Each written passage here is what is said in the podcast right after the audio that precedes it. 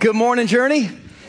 So in 1990, a movie came out starring Patrick Swayze, Demi Moore, and uh, Whoopi Goldberg that was about um, a guy who was killed in kind of a mugging on a street outside, uh, who wasn't allowed to leave the world until he kind of solved his murder and protected his fiance. It was called Ghost. Some of you um, have seen that movie. It started kind of two cultural revolutions. The first was this: every high school guy wanted to take a pottery class, like just in case just in case he ever had to help his girlfriend make a bowl or, uh, or something like, something like that. Um, and second, it got people talking about life after death. Like, what does happen after you die? Do you hang around till you can solve your crime? Do you hang around till people are taken care of? What happens after death? Let me ask you a question this morning. Do you believe in life after death?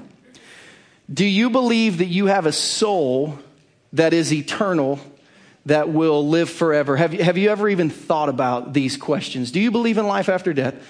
Do you believe that you have a soul that will live forever. There was a king in Israel named Solomon who was said to be blessed with the gift of wisdom, not only of wisdom, but of scholarship and research. We know he talked to kings and queens from all over the world. And in one of his memoirs that we know as the book of Ecclesiastes, he said this about just this thought of eternity. He said, after studying life, after talking to people, after knowing everything that can be known, here's what's true. God has set eternity inside the human heart. Like the reason people think about eternal life, the reason think about everlasting life, God has put eternity deep inside of us so that we seek Him out. A more recent philosopher, an atheist who became a believer, one of the greatest apologists of the last few hundred years, uh, is a guy by the name of C.S. Lewis. And C.S. Lewis said as he studied life and as he talked to some of the smartest people who lived, he realized that we are not bodies who have souls. We are souls who have bodies. We are eternal people. We are eternal beings. And in the foundation of Christianity is this thought that we are everlasting people, meant to live with an everlasting God. For the last 10 weeks, we've been studying the Apostles' Creed together as a church, just going line by line through the foundations of our belief, what it means to be a Christian, what our hope is as a Christian. And today we complete that series. I want you to reach inside your bulletin and pull out this Apostles' Creed card in just a second. We're going to read that together. Take your sermon notes. Um, if you haven't pulled those out already, or if you're a technical person, fire up your Journey Church International app. Everything will be there on your handheld device. But as we finish this series, the 10th week of 10, I'm going to ask you one more time to stand with me and we're going to read together the 2,000 year old truths of the Christian church stand together that end with this belief in, this hope in, this comfort in everlasting life. The Apostles' Creed begins with God. It ends with everlasting life with God. We've learned a lot in between. Today we finish the series. Let's read it together out loud. It says, I believe in God the Father Almighty, creator of heaven and earth. I believe in Jesus Christ, God's only Son, our Lord, who was conceived by the Holy Spirit, born of the Virgin Mary, suffered under Pontius Pilate, was crucified, died, and was buried. He descended to the dead. On the third day, he rose again. He ascended into heaven. He is seated at the right hand of the Father, and he will come to judge the living and the dead.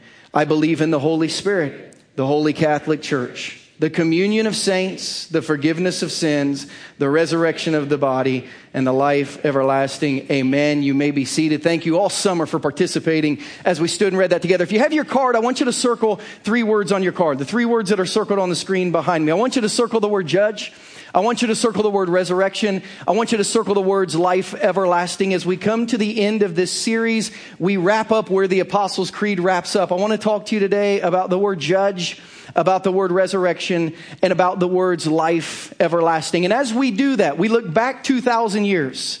And we see the apostles talking about judgment and life everlasting. Um, and we see them talking about life and death. Um, and we see them talking about resurrection. What we need to understand is not much has changed in the 21st century. If I could give you what I just call kind of the three facts, facts of life, I want you to know today in my 20 years of ministry, my almost 40 years of life, I believe the most uncomfortable, unchanging, and undeniable truth about life is death. There's nothing more uncomfortable to talk about. There's nothing more uncomfortable to go through, but it's not changing and you can't deny it. You'd be crazy to. The most uncomfortable, unchanging, undeniable truth about life is death. Not fun to talk about. Certainly not fun to go through. Not, not fun to experience with a close friend or family member or neighbor, but it's coming. To deny that or think we can change that is not a reality. However, on the flip side, the most helpful, the most hopeful, the most inspiring, and the most comforting truth about death is everlasting life. So these two kind of go hand in hand. We've got this really difficult thing that we deal with in life called death, but we've got this really exciting thing that, that we deal with called everlasting life. The number of books and movies devoted to this thought of life after death tells us that we are a people who seek what's next. But the most overlooked truth between these two truths is judgment. So we know death is coming. We know everlasting life is available, but the most overlooked truth between these truths is judgment. And the Apostles' Creed, cemented all three of these things into the foundation of the early church that there's life, that there's death, that there's judgment, but that there can be resurrection to everlasting life. So we learn from the apostles and from scripture how to prepare for eternity. So let me ask you this morning are you prepared for everlasting? Like, is your heart prepared for everlasting? Are you prepared for what's next? Do you think about what's next? Uh, are you even sure about what's next? Are you prepared for everlasting? Because that's what I want to talk to you about this morning. If your answer is yes, I'm hoping to give you some more good information on it. If your answer is I'm not sure, I hope to help you answer that yes or no. If your answer is no, but I'd like to be, I hope to be able to help you do that today too through the lens of scripture. If you have your Bible, we're going to be in 2 Corinthians chapter 5. 2 Corinthians chapter 5, if you have your Bible, and we'll be all over it today, so keep it open. We'll read it, and then we'll keep going back to it to learn from it. But before we read 2 Corinthians 5, go ahead and turn there. I've got to give you like a scripture decoder so that you can understand what Paul is saying. Do any of you eat cereal? I ate a lot of cereal when I was a kid. I didn't eat cereal as, as, much because I love cereal, but because I liked the things that were in the cereal box. Like, remember when you were a kid and there were toys inside the cereal box? Like, I love cereal. I love Froot Loops. I love Lucky Charms. I would eat the marshmallows and put all the cereal back for my sister. So I ate like the marshmallow mix of Lucky Charms. I love mini wheats. Um, I ate cinnamon life. I had a bowl cinnamon life this week. Cinnamon toast crunch. We had a cereal when I was growing up called Honey Smacks. It was like styrofoam that tasted like honey. I'm not sure it was real food but it was good. Um, and I remember eating it. And I remember a lot of times I was trying to collect box tops because if you ate enough boxes of cereal, you could send the box tops in and they would send you like a decoder for a secret message on the back of the box or a secret map that you could find. So I was always trying to get the, the decoder so I could find out the secrets on the back of the cereal box. Well, I've got today a scripture decoder for you before we read 2 Corinthians 5 so that you understand what Paul is saying, who wrote it when we read it. When you read the words earthly tent, you need to know that means physical body. 2 Corinthians 5 is about preparing for everlasting. So we're going from now to everlasting. So Paul's going to keep going back and forth between the two. Earthly tent means physical body. Building from God means eternal body. Feeling naked and unclothed means physical body, like that's now. Um, feeling like you're in your heavenly dwelling, that's eternal body, that's later. Feeling at home in the body, that's earthly body. Feeling away from the body, that's heavenly body. So Paul is preparing us for everlasting by taking us from now to then in 2 Corinthians chapter 5. And here's what we read. Let's see how good you are at listening. 2 Corinthians 5 starts this way For we know that if the earthly tent, what is that? It's our body. It's our body. Paul says, We know that if the earthly tent, we know if our body that we live in is destroyed. Paul said, We know if we die, right? That's uncomfortable to hear, but it's undeniable and it's unchanging. So Paul just throws it out there. We know that if this earthly tent we live in is destroyed, we have a building from God. What's that? Yeah, it's an eternal body. So we, we get another one, okay? We know if we have an earthly tent that we live in is destroyed, we have a building from God, an eternal house in heaven, not built by human hands. Meanwhile, between now and then, we groan, longing to be clothed instead with our heavenly dwelling, because when we're clothed, we won't be found naked. For while we're in this tent, we groan, we're burdened because we don't wish to be unclothed, but to be clothed instead with our heavenly dwelling, so that what is mortal may be swallowed up by life. Now, the one who's fashioned us for this very purpose is God, who has given us the Spirit as a deposit guaranteeing what is to come. Therefore, we are always confident and know that as long as we're at home in the body, we're away from the Lord, for we live by faith, not sight. We're confident, I say, and would actually prefer to be away from the body and at home with the Lord. So we make it our goal to please Him, whether we're at home in the body or away from it, for we must all appear before the judgment seat of Christ, so that each of us may receive what is due us for the things done while in the body, whether good or bad. Paul's trying to prepare us for everlasting. He's talking to a church in Corinth that he started, a city 2,000 years ago that was as much like America as any city in the ancient world. And Paul said, Here's what you know to be ready for between now and everlasting. Three things. Paul said, first, you need to understand your struggle. We need to look at our struggle, and, and it's not that we need to embrace it, but we need to be aware of it. Paul said, if you're going to be prepared for everlasting, you need to be aware of what you're going to struggle with between now, like this moment in time, August 20th, 2017. Between now and everlasting, Paul said, here's what you're going to struggle with. And he helps us see in 2 Corinthians 5 that every person's spiritual struggle has two elements to it. The first is death. Paul said, You need to understand as a human being, whether you're a Christian or not a Christian, every person is going to struggle with death. Look at verse 1. Paul just throws it out there. We know that if our bodies die, that's what he's saying.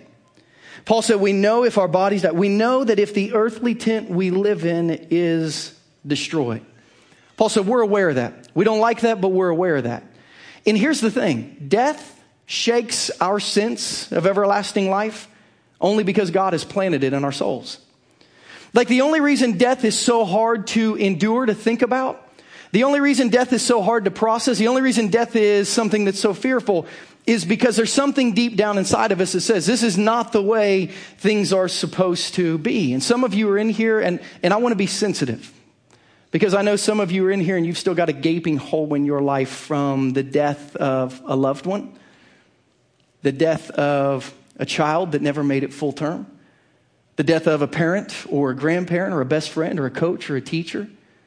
Some of you are facing a prognosis right now that's, that's not healthy. So I don't just want to gloss it over and just say, you know, we're going to struggle with death, get over it. I want to be sensitive to that. But at the same time, I want you to know it, death is for us the most unnatural, natural thing that we face. Say, what do you mean by that? Well, think again about Ecclesiastes 3.11. Solomon said the only reason death shakes our soul is because there's something in our soul that says we shouldn't die, but death is, like death is natural, right? Like the appliances in our house, if we, if we have them long enough, when I say death is the most unnatural, natural thing that we face, like we understand things die. Like the refrigerator is gonna die. The, the air conditioner is going to break down. My air conditioner may have died. It was 82 degrees in my house last night when we went to bed at 10 o'clock. Told Danielle, it may have died. It hasn't shaken my soul or made me question God. Like, right? Things get old, things die. Our cars. If you get 200,000 plus miles out of them, they're going to die. Like, none of us have driven a car 40, 50, 60 years and we, and we're shocked when it dies. Like, things die. Like our pets. Little Rudy, God rest his soul. Like, like, you know, if God would take Rudy home, I may stuff him and put him on our mantle. Like, he means a lot to our family. He's a comforting present for us. But my dog is going to die. Like, our pets are going to die. It won't shake the foundation of our soul. Death is a natural thing. The trees in our yard, your grass, if you don't water it during the month of August, unless it rains like a, like your grass is going to, death is not unnatural, except when people die. And then the, it becomes the most unnatural, natural thing that we've ever experienced. It shakes us to the core. Some of you lost somebody last month that you're still struggling with, and some of you lost somebody last decade, and there's still this hole in your life. Death is this, the most unnatural, natural thing we face. But here's what we need to know everlasting life, it doesn't replace death, but it, it does redeem it. It purchases it. It purchases death and it gives it a new and a better life. So, everlasting life, it doesn't replace death, but it redeems it so there's something on the other side of it. But death isn't our only struggle. So, what's the other struggle that Paul points out? Well, Paul said in this life, everyone's going to struggle with death, and number two, everyone's going to struggle with life. Like, that's kind of a lose lose situation. You look at those two and you're like, uh, like, so, so, like, is there anything we don't struggle with? So we struggle with death, we struggle with life. Is there anything in between? Not, not a whole lot, unfortunately. But Paul wants us to know that here's what's guaranteed. Between now and everlasting, you're going to have some struggles in life. And watch why this is. Paul said, when an everlasting soul lives in a temporary body that faces death, we struggle with things. That's why. We've got this soul that doesn't want to die, it wants to live. But when an everlasting soul lives in a temporary body, there's, there's some tension. So Paul just lists the things that we struggle with. You say, what are they? Spiritual weakness. 2 Corinthians 5 2, we struggle with spiritual weakness. Paul says we groan. It literally is the sound you make when you've had too much to eat from Thanksgiving dinner. It's like, ah, uh, Paul said, literally, we groan. Living for Jesus is so hard that it makes us groan in our physical bodies with spiritual weakness in these bodies. Paul says, let her be that we have vulnerability. Look at verse 3. Paul says, when we are clothed, what's that? When we are eternal, when we are everlasting, we won't be found naked. You know what the word naked means? It means exposed. Paul says, like when we finally get where we're going to be, we won't be vulnerable to being exposed and people knowing us like God knows us. Man, if you all knew me like God knew me, you would probably never come listen to, to me talk about the Bible. So I've got some vulnerabilities that God continues to have to shape in me to make me more like my eternal self than, than my natural self. We have, let her see, some burdens that we face. Paul said, in this life between now and everlasting, we're going to struggle with burdens. Look at verse 4. When we're in this tent, we groan and we're burdened. There are things in life that are very, very difficult that all of us are going through. We face, letter D, mortality. Paul said, We don't wish to be unclothed but to be clothed instead with our he- heavenly dwelling. Why? So that what is mortal may be swallowed up, so that we don't have to worry about death anymore. So we're going to struggle with these things. Let me ask you a question this morning. Which of these areas are you struggling with the most right now? August 2017. Which of these areas is causing you to lean away from God instead of into God? See, I'm really di- tr- struggling with spiritual weakness right now not where I want to be spiritually. I'm really struggling with vulnerability. I, I either am afraid of being exposed or I have just been exposed and I don't even know how I'm going to be able to go to work again. Maybe you're struggling with burdens. Maybe you're struggling with mortality. What's giving you trouble in your soul? What's the thing that's keeping you from sleeping at night or that's distracting you during the workday? What's the thing that while your body is present with your kids at their game, your mind is off somewhere else chasing? What's the thing? What's the struggle that's bothering your soul? What's keeping you from leaning into God spiritually or keeping you from believing that God is good? We just sang that song, You're a Good, Good Father. We, but some of you did not. You could not say those words. Because in your spirit, in your life, in your experience, you're really unsure whether or not God is a good, good father because it doesn't feel like that to you.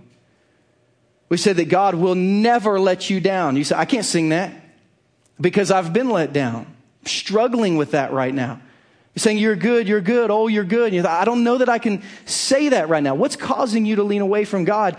These are hard questions, but they're good questions. Paul said, if you're going to be prepared for everlasting, you have to understand that between now and everlasting, you're going to have struggles. But he doesn't leave us with struggles. He gets to things, thank goodness, not just our struggles, but number two, our confidence. And what's interesting is, is the similar answers. Paul said, You're going to struggle with two things. You're going to struggle with death, you're going to struggle with life.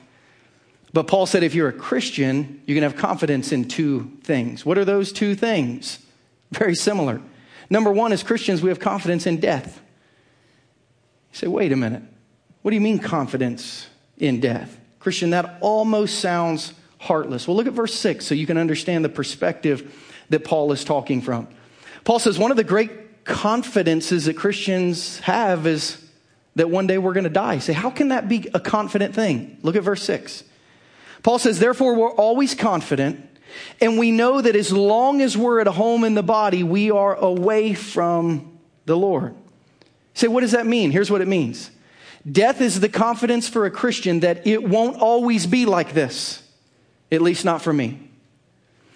Paul says we are confident that the life we live now is not the life we live there. We are confident that one day there will be a breaking point to take us from our struggle to our everlasting. say, what is that called? It's death.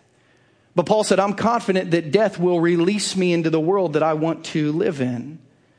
Death is the confidence that it won't always be like this.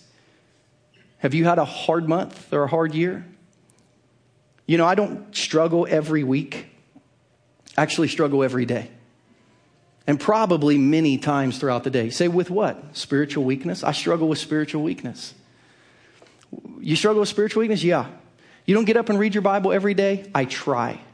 but I don't bat a thousand. Why? Because I've got some spiritual weakness. Sometimes I'm too busy. Sometimes I don't get up early enough. Sometimes I go to bed way too late. Struggle with spiritual weakness. I'm not the Christian that I want to be. I struggle with vulnerabilities. Man, I was talking to my counselor this week about some things going on in my soul. If, if God can't rewire me emotionally, the person that I was born and created me to be, I'm going to have some faulty wiring my whole life. How I respond to crisis, how I respond to tension, my first response when, when things hit me that are offensive or hard. Very, very rarely does my first response look like Jesus. I've got some spiritual vulnerabilities in my life. I've got some burdens. You, you have burdens? My son got his driver's license 10 days ago. Like that, like that, that is, that is a burden. He wants to drive everywhere. He came, he came out of his room uh, this week, like he, he was ready for school, ready for bed, and all of a sudden he reappears at 9:30 and he's like fully dressed, has a hat on, and we're like, "What are you doing?" And he said, "Would you like me to run to the store and like get anything for you?"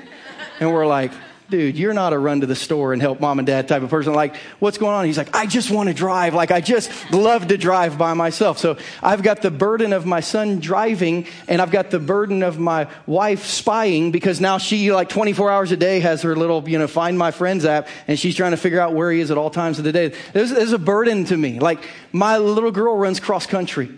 And while she runs in the back of our neighborhood, I can watch her from my office on our back path, except for this eight second span where she runs behind this clump of trees.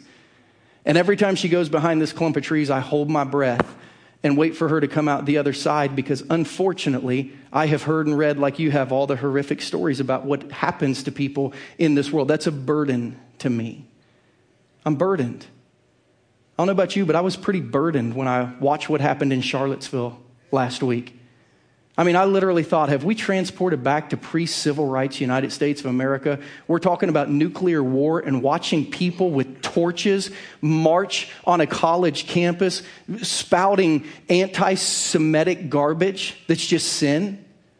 Like, listen, if you're a Christian, you have Jewish blood flowing through your spiritual veins, right? That white supremacy, alt right garbage is sin listening to them spout their racist stuff. I have four nieces and nephews that look more like their African American fathers than they do my sisters. And thinking about those kids in the world they're going to grow up in. And I had the thought watching that, Lord, I don't want to be here anymore. I don't want to raise my kids in this world. Lord, I hope I don't have grandkids that have to grow up in this world. North Korea wants to bomb everyone. Half the time we're saying, bring it on, and everything else is in the midst of chaos. I thank God that it won't always be like that for me because there's a better place. We were not built for here, and there is a better place. And if you're a Christian, you can put your hands together for that. And listen, folks, listen. If you're not excited to get to heaven, it's because you don't know enough about it. If you're not burdened about this place, it's because you don't know enough about it. So Paul says for the Christian, like death is this release of finally getting out of this chaotic world that we live in. And listen, it ain't Trump's fault and it's not Obama's fault. It's Satan's fault. It's sin. We need to call it what it is. And the only place there's no sin is in everlasting life. It's why Paul said, I not only have confidence in death, but I have confidence, number two, in everlasting life. He actually said, I can't wait to get there. Look at verses 8 and 9. Paul said, I'm confident Scratch that. More than confident. I would actually prefer to be away from the body. I'd prefer to be physically dead so that I could be spiritually alive at heaven with the Lord. And because that's the case, I'm going to make it my goal to please Him. Whether I'm at home in the body, whether I'm on earth, or whether I'm in heaven, I'm just going to live for Jesus. Listen, three things. Paul was confident about everlasting life. He said, I know it's there. Deep in my soul, I know it's there. But more than being confident, he preferred it. He actually said, I'd rather be there. No wonder. If he watched the CNN of his day and read the Wall Street Journal of his day and lived the life in his world that we live, no wonder Paul's saying, I would much rather be in heaven. He actually told another church, the church of Philippi, he said, Listen, I'm hoping God takes me home. If He leaves me here, I'll do ministry because I love Him, but I would rather just go to heaven. Death is a release for Christians, but Paul said, If God keeps me here, he said, I'm going to try to begin living everlasting life here. He said, I want to go to heaven so bad that if I can't go to heaven, I will bring heaven here. I'm going to make it my aim to please him. Whether I'm there or here, I'm going to live my everlasting life like it starts now, not then.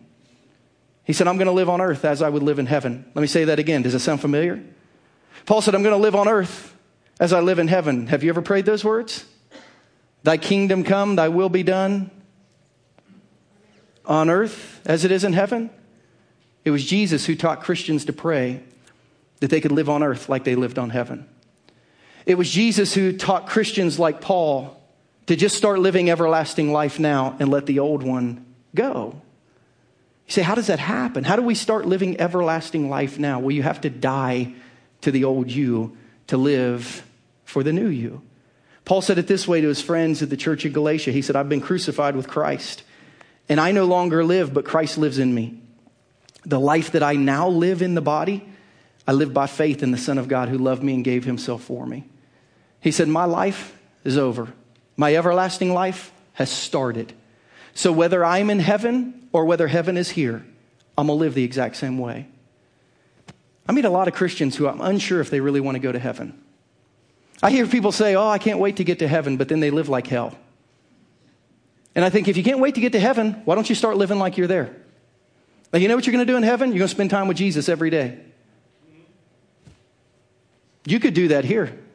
You know what you're going to do in heaven? If, you, if you're in heaven, you're going to worship every day. You can do that here. You know what you're going to do in heaven? You're going to serve Christian brothers and sisters for eternity. You can do that here. You know what you're going to do in heaven? You're going to be so perfectly filled with the knowledge of God's word that your mind becomes like His. You can start that process here. I think we need to stop thinking of everlasting as then and start thinking of everlasting now. Paul said, I'm going to live my everlasting life now. My old, my death certificate is signed. My new birth certificate is started. I am living my everlasting life now. I know the struggle. I know the confidence. But number three, Paul said we have to know that it's our decision. We have to know that it's our decision. And it's interesting because the first choice that God gave humanity, Adam and Eve, and the last choice that Moses and Joshua gave Israel, is the exact same choice God gives you today. Your choice. You choose. God told Adam and Eve, there is this eternal, everlasting life that is following me, and then you can do it your own way, but you get to choose. Moses told Israel, there is a way that leads to blessings in life, there is a way that leads to curses and death, but you choose. God doesn't want to force you. Joshua told the people, I've chosen how I'm going to live, but every family has to choose on their own, one at a time. You got to choose whether or not you want life or death. It's your choice. God is the greatest math teacher in the history of the world because listen to what God does. He gives us the problem, then He gives us the answer, and He said, You can choose whether or not you want to put it in the blank. Could you imagine taking a test like that? Where your teacher says, Listen, here's the problem I'm going to give you. Here is the answer to that problem. You can choose whether or not you want to answer it correctly. It's your choice. So you get to choose. You say, What's the problem? The problem is judgment. It's a problem. Like, it's uncomfortable, but it's undeniable to talk about that we're going to die. And it's both comforting and inspiring and hopeful to talk about everlasting life. But between those two, there is judgment. Hebrews 9:27, a New Testament verse says it this way: People are destined to die once, and after that to face judgment. There it is. Boom. The truth. People are destined to die once, and after that to face judgment. I hear people say, Christian, that sounds so harsh. How could you say that? I answer them and say, How could you not say that? Do you not believe it's true? Do you not believe that people are going to die once? And that if there is an everlasting life, that, that, there's, that there's got to be some filter for that. Like, do you not believe that? How could you not say that? I realize the most uncomfortable and changing, undeniable truth about life is death. I realize that the most hopeful, inspiring, comforting truth about death is everlasting life, but between them is judgment. So you say, Christian, I don't want to be judged. Me neither. Christian, I don't want to be judged. Better answer. You don't have to be. What? See, there's a problem called judgment, but there's an answer, and his name is Jesus. say, Christian, I don't want to be judged. Jesus says you don't have to be. Say, where does the Bible say that? It's not the Bible, it's Jesus himself. This is the, the point in the message where you get your phone out and you get ready to take a picture of the verse that's going to come on the screen because this is the answer to the problem. Jesus actually says, if you do this, You don't have to face judgment. Because all of you are sitting here thinking, I don't want to face judgment. Jesus says, Great, you don't have to. So where's the Bible say that? John 5 24. Jesus' words about judgment. Very truly, I tell you, whoever hears my word and believes him who sent me has eternal life and will not what? Can't hear you. Will not what? Christian, I don't want to be judged. Jesus says you don't have to be. I don't want to be judged. You don't have to be. Help me understand it again. Whoever hears my word and believes God who sent me has eternal life and will not be judged. They've crossed over from death to life. It's like a monopoly, but better, right? Like you get to go and it's like, well, you owe $200. It's like, I don't have $200. Every day of our life, we are accruing spiritual debt that we cannot pay to get into heaven.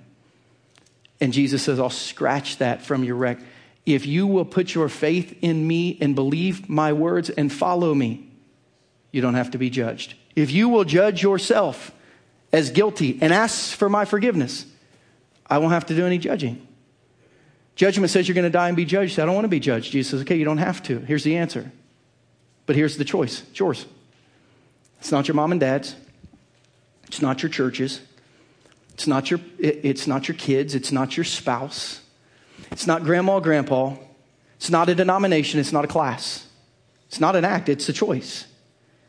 And Paul says it this way Paul said, I want to prepare you for everlasting. So he gives us all this information. But then he ends here, verse 10. We, we are all going to appear before the judgment seat of Christ that we can receive what is due to us for the things done while in the body, whether good or whether bad.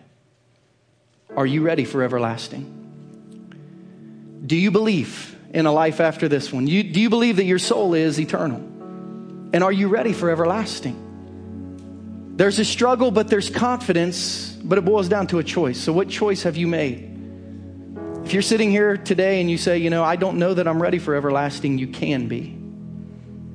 Maybe you're here and you're, you would call yourself a Christian. Some point in life, you, you invited Jesus to to be in your life, you begin to follow him, but maybe you've strayed a little bit and you think, man, I'm a Christian and I said a prayer and, you know, if a prayer gets me to heaven, maybe, but right now I just don't feel close to God. I, I think I need to open my heart again to follow Jesus.